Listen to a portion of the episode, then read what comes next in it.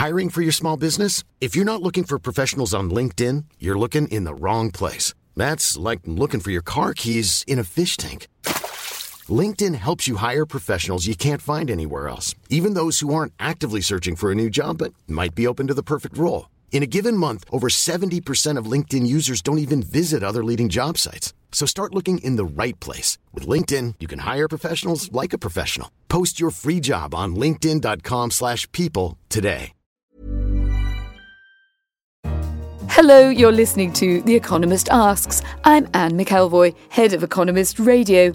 And this week we ask, what's the next great leap for education? If we stay on the current track, then in 2030 there will be 1.6 billion young people on the planet and around half of them without even basic secondary level skills. Whether greater value should be placed on students' acquisition of soft skills. To acquire the habit of kindness, not just the cognitive knowledge that kindness matters. And if future education methods need to be shaped around the rise of artificial intelligence. Where's artificial intelligence and where's human intelligence, and what's the connection between the two? I think will be an interesting question in the future. All across the world, the efficacy of education is being challenged by the rise of technology and digital innovation. No longer can students rely on academic prowess alone. Greater importance is being placed on pupils' skills and competencies. It's forcing institutions to better equip their pupils for work environments they're going to go into in the future. And might we even persuade children to enjoy being educated a bit more? Earlier this month, I attended the Brookings Institution's Centre for Universal Education event. It's their annual research and policy symposium, and it was held this year in Utah at the Powder Mountain Summit. We've been locked up for a couple of days here in the mountains in Utah, talking about learning, not so much about education reform, but learning itself what do we need to do differently? What are the best examples in the world of interesting learning? And one of the big themes has been that actually we don't know so much about why people don't learn as well as they should, and perhaps we measure the wrong things. Hosting the academics, policymakers, and researchers in attendance was Rebecca Winthrop. She's Senior Fellow and Director of Universal Education for the Brookings Institution. For her, the big word of the conference was leapfrog. We want to leapfrog in education because there are some great schools around the world in every country where kids are getting the full breadth of skills they need, but mostly most kids are not getting the skills they need to be successful in the future and we want to speed up the pace of change. For example, in developing countries, it's going to take at least 100 years for the average student to catch up in reading, science and maths to the average student in the rich countries or the developed world. And that's not something that's actually so far off for rich countries either. There's a data point in the United States where it's going to take 60 years for young kids in poor communities to be at the school readiness level of kids in richer communities. What are you trying to do, and would you be happy if you felt you were making progress to a point that we might call around 2017 if you were looking back in 30 years and finding out that the skills that we needed were completely different? It's a really good question, and I certainly am quite interested in moving the leapfrog discussion into the policy space. The number one thing for the policy audience is to understand that young kids need a broad set of skills because we are not exactly sure how society is going to look. We're not exactly sure the problems that they're going to have to solve. So, in many ways, we need them to be good at their maths and we need them to be good at history and we need them to be good readers. But we also need them to be agile and collaborative and creative and be empathetic to others and to build networks. And all of those other things are things that we at least in the current global education space, that is the consensus that we need this broad set of skills. What about marking each other's homework? Rebecca believes peer learning needs to be given a far stronger place in today's education systems. One of the things that I really thought was fascinating from the contribution of the kids at the conference was that they all loved, when asked about some of their favorite teachers or who would they like to be their teacher, they all loved learning from other children There was a 13 year old girl who was involved in teaching one of the kids piano, and that was her favorite teacher. One of the other little kids said he'd really like his brother to be his math teacher. And I think this idea of children teaching other kids is probably greatly untapped and could be a potential leapfrog strategy for all of us. We sometimes forget the child when we think about educating children.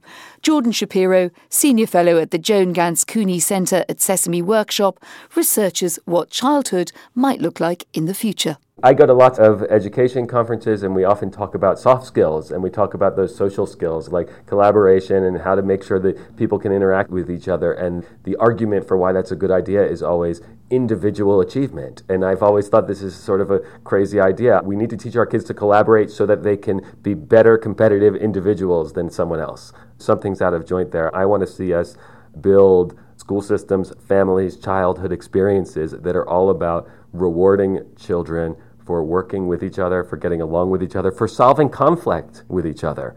I thought it was interesting what the kids said. We asked them a lot about what they learn in school versus what they learn at home versus what they learn from formal teachers and what they learn from friends or just older kids. And I noticed that all of the things they said they learned from formal teachers were formal subjects. And when we asked what you learned from your friends or older people or your siblings, what we got was the social stuff questions about how to deal with bullies, how to interact with other kids. Now, obviously, their teachers are teaching them those things all the time, also. So it was interesting to hear that their experience of school is only the boring stuff or what they consider the boring stuff.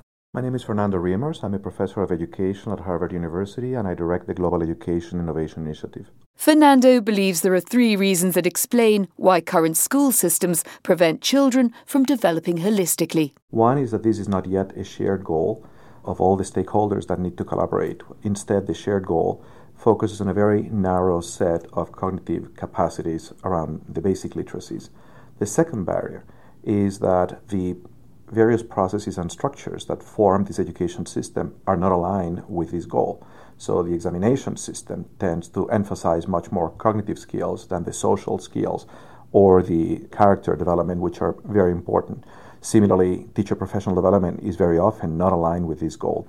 And the third more important barrier is that we're not learning sufficiently out of the innovations that are happening at small and medium scale around the world to a great extent, 21st century education, education of the, of the whole child, does not need to be invented. It has already been invented by thousands of innovators around the world.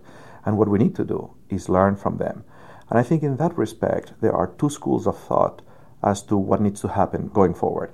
One says we need to transform our systems incrementally to better align them with the education of the whole child. An alternative school of thought says we have to scrap what we have and start anew. We need to disrupt the system. I think it's important to think in a disciplined way about where do we need to improve incrementally and where do we need to disrupt. Not everyone agrees. One of them is Luis Crouch of the Research Triangle Institute. I don't know that it's up to us to begin with. I think whether there is disruption and how much disruption there is is going to depend on hundreds of ministries of education, thousands of NGOs. So I think the belief that a sort of elite team of intellectuals could decide for the world, you know, how much disruption there should or should not be, is itself a bit of a problem. Luis has his own method for holistic education. The acquisition of some of these skills is not simply a matter of explaining to the child the importance of these skills. That is important, but it's also a matter of either allowing or forcing, maybe a little bit of both, the child to acquire daily practice in these skills. In other words, courtesy and kindness are not just a matter of realizing the importance of courtesy and kindness, it's a matter of practicing courtesy and kindness because if you do that, A, it becomes easier for you, and B, when you practice courtesy and kindness, typically the world reacts in kind. In a discussion with some Peruvian parents, I asked, How would you define if your child is educated? And one of the parents said, If my child stands up for the elderly in the bus. And the thinking around that is, you can explain to a child why that's important, but it's also important for that kind of reaction of a child to become habitual. To my mind, what was intriguing about this conference is that it discussed the improvement of education policies in both the developed and the developing world. And one of the subjects we gave a lot of time to would be how children across the world might have learning opportunities to build prosperous and well balanced societies. Femi Longe is co founder of the Co Creation Hub in Nigeria, and I asked him whether what's relevant to one country can be applicable to another of a very different socioeconomic status. I don't think so. The real purpose for education in developing countries is social mobility. The rest of the world, I think most of the, those basic needs have been taken care of. And now we're looking at a more self actualization, larger grand scale. How does education affect climate change? How are we teaching empathy? I think empathy is, is, is good, it's, it's critical, but the question the parent in Africa is asking is how is it going to get you a job and how is it going to make you live a better life?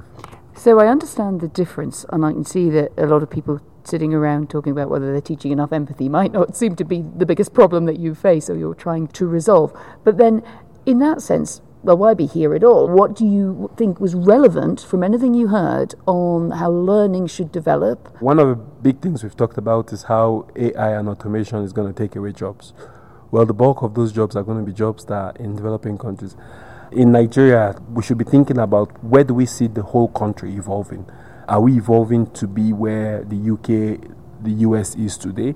Or are we leapfrogging and seeing where they're going to be in 20 years and seeing how we can be at par with them? And what's the role of technology and mobile phones and the internet as tools that we can use in that whole education process? And his country is leaping forward with technological innovation. At the Co-Creation Hub, a few years ago, we realized in Nigeria that the pass rate for terminal exams for high school kids was quite low. So what we did was we called uh, school administrators, called teachers, called students, called software developers into a room to try and understand what's the reason for this kind of problem. One of the things that came out was that the way we were teaching in the high school was boring and wasn't engaging kids. And what they've done is they've taken the high school curriculum and turned it into a mobile trivia quiz. So the kids think they're playing a game, but while playing the game, they're actually revising what they learned in school. Consistently, the kids who played the game did better in the classroom. The key to that success was collaboration between all levels of the education sector. Rather than the administrators blaming the schools and the schools blaming the parents and the parents blaming the teachers and all that blame, what if we pushed all that aside and said, well, our common outcome is these kids should do well? And the minute we came to that common outcome, it was possible for us to build solutions that made that happen. Nigeria is one country embracing digital tools in education. But the pace of change in artificial intelligence poses challenges everywhere. Philip Schmidt, who's Director of Learning Innovation at the MIT Media Lab, explains. One of the things that's definitely happening is we have to figure out what to do about artificial intelligence. And we don't have a strategy. Like the question is right now, you learn everything, you have to memorize everything. It's almost like when you're done, you end up on the top of a mountain with the number two pencil, and you need to have all the knowledge in your head to solve all of the problems that you might possibly encounter. And in the future, many more of the things that we're storing in our heads now are going to be done by machines, both threatening our jobs, but also letting us do things that we can't do right now, which is analyze amazing amounts of data, find new insights there is an interesting question, which is we see a lot of low engagement in schools. We see the technology introduction into schools is hard, and yet on the other side, we see millions and millions of kids using things like Minecraft or Scratch or learning on YouTube. And I think there's this disconnect between when we talk about education and technology, we always talk about schools and measurements and assessments, and it's hard and slow.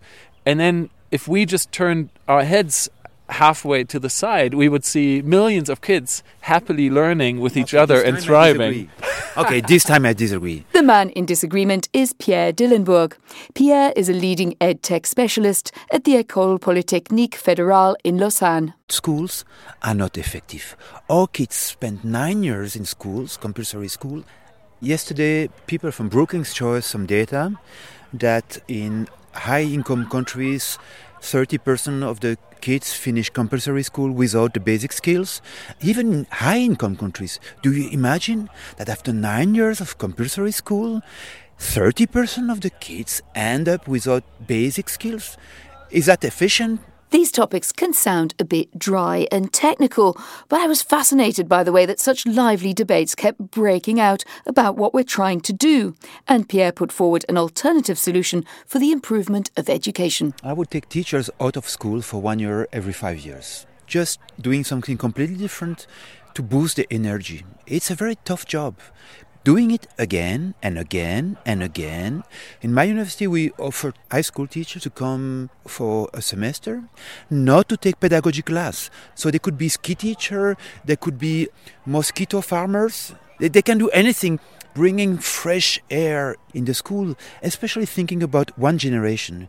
The AI revolution, we don't know how many jobs will be killed, how many jobs will be created. The optimistic people say will be balanced. I'm not so optimistic. So we will have a generation, that's my generation, of people over 50 that cannot adapt to the digital revolution. And what about bringing them to school? Millions of people available to help school, a lot of knowledge, a lot of experience. So I would say, if I was God, I would ask all these guys to come to schools and help. I agree with you. And actually, I would go further. I think creating more space for teachers to teach things that they are interested in and creating more space for children to learn things that they're interested in and inspiring children. I think that would be my biggest wish. And I think technology can really help with that because it lets you connect to a huge amount of things that you might be interested in that maybe there's no one in your classroom who's interested in the same thing or maybe you don't have a role model and you can find these things now online. Beyond the researchers, the academics and the digital innovators though are the policymakers. They have to sift through these suggestions and often take a gamble on the practices they think will be needed by students years ahead from now. Then they have to get the electorate to go along with it. Jim Knight is a former Labour Education Minister in Britain, now a member of the House of Lords and Chief Education Advisor at TES.com.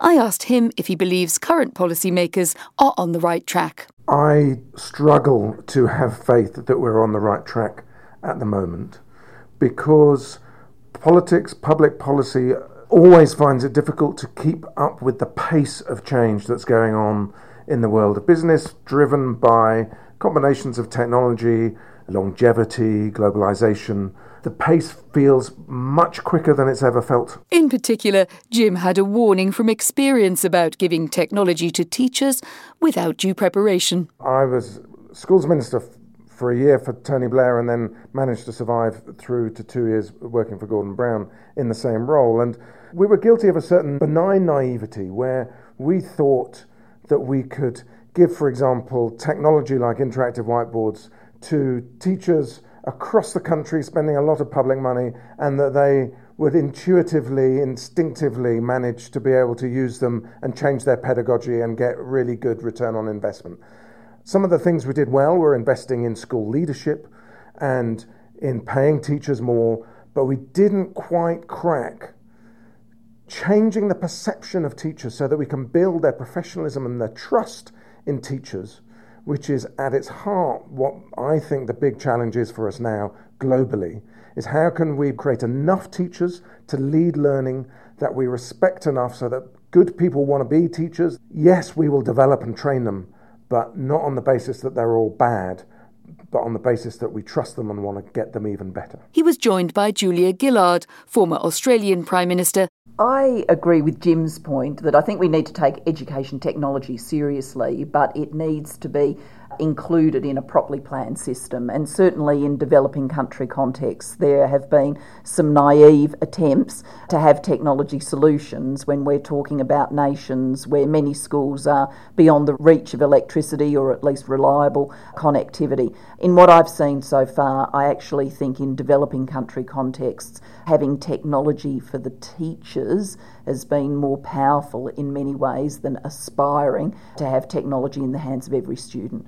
Which school system do you admire? And even if it has a pocket of innovation, you could highlight that. I think in many ways the things that warm my heart are the things that I see in developing countries. When I can go to a school in Malawi, 100 kids a class, classrooms are made out of handmade bricks because the community built them, and I can meet with a mother's club that is working to try and keep adolescent girls in school by doing things like looking after the children of those adolescent girls, then it's that, that sort of local innovation of mothers wanting to support the education journey of their daughters and other people's daughters that really impresses me. The tools that will make the greatest difference in reshaping the future of education are unpredictable. Teachers, policymakers, innovators, they all need to choose the leaps they're prepared to take and be prepared to change course if the evidence changes. But let's leave the last word to the Brookings Institution's Rebecca Winthrop, was anything that surprised you or, or, contradictions perhaps that came up? One of them is the pivotal, pivotal role that parents play in enabling any type of rapid acceleration of progress or any type of massive transformation of education. And of course, that sounds silly. Why wasn't I thinking about that? But you have to understand in the policy space, we spend lots of time thinking about funders and politicians. But really, what came out very strongly was that if parents do not support a vision of education, if they don't understand when they go to a school what kids are doing, if it looks incredibly different, they'll get nervous and they will rise up. And we got lots of examples from some of the ministers around the table at the conference of just that happening and them having to roll back reforms that were potentially quite powerful for leapfrogging the system forward because the parents didn't quite understand what was happening. And it was probably a failure on the government side to not explain it well. We'd also like to hear your views on the great education debate, which solutions you heard about stand out for you, or perhaps you have your own to offer. Do let us know. We're at Economist Radio on Twitter, and you can send us emails to radio at economist.com. That's it from this week's programme. In London, just back from Utah, this is The Economist. Hey, it's Danny Pellegrino from Everything Iconic. Ready to upgrade your style game without blowing your budget? Check out Quince. They've got all the good stuff shirts and polos, activewear, and fine leather goods, all at 50 to 80% less than other high end brands. And the best part? They're all about safe, ethical, and responsible manufacturing. Get that luxury vibe without the luxury price tag. Hit up quince.com slash upgrade for free shipping and 365 day returns on your next order. That's quince.com slash upgrade.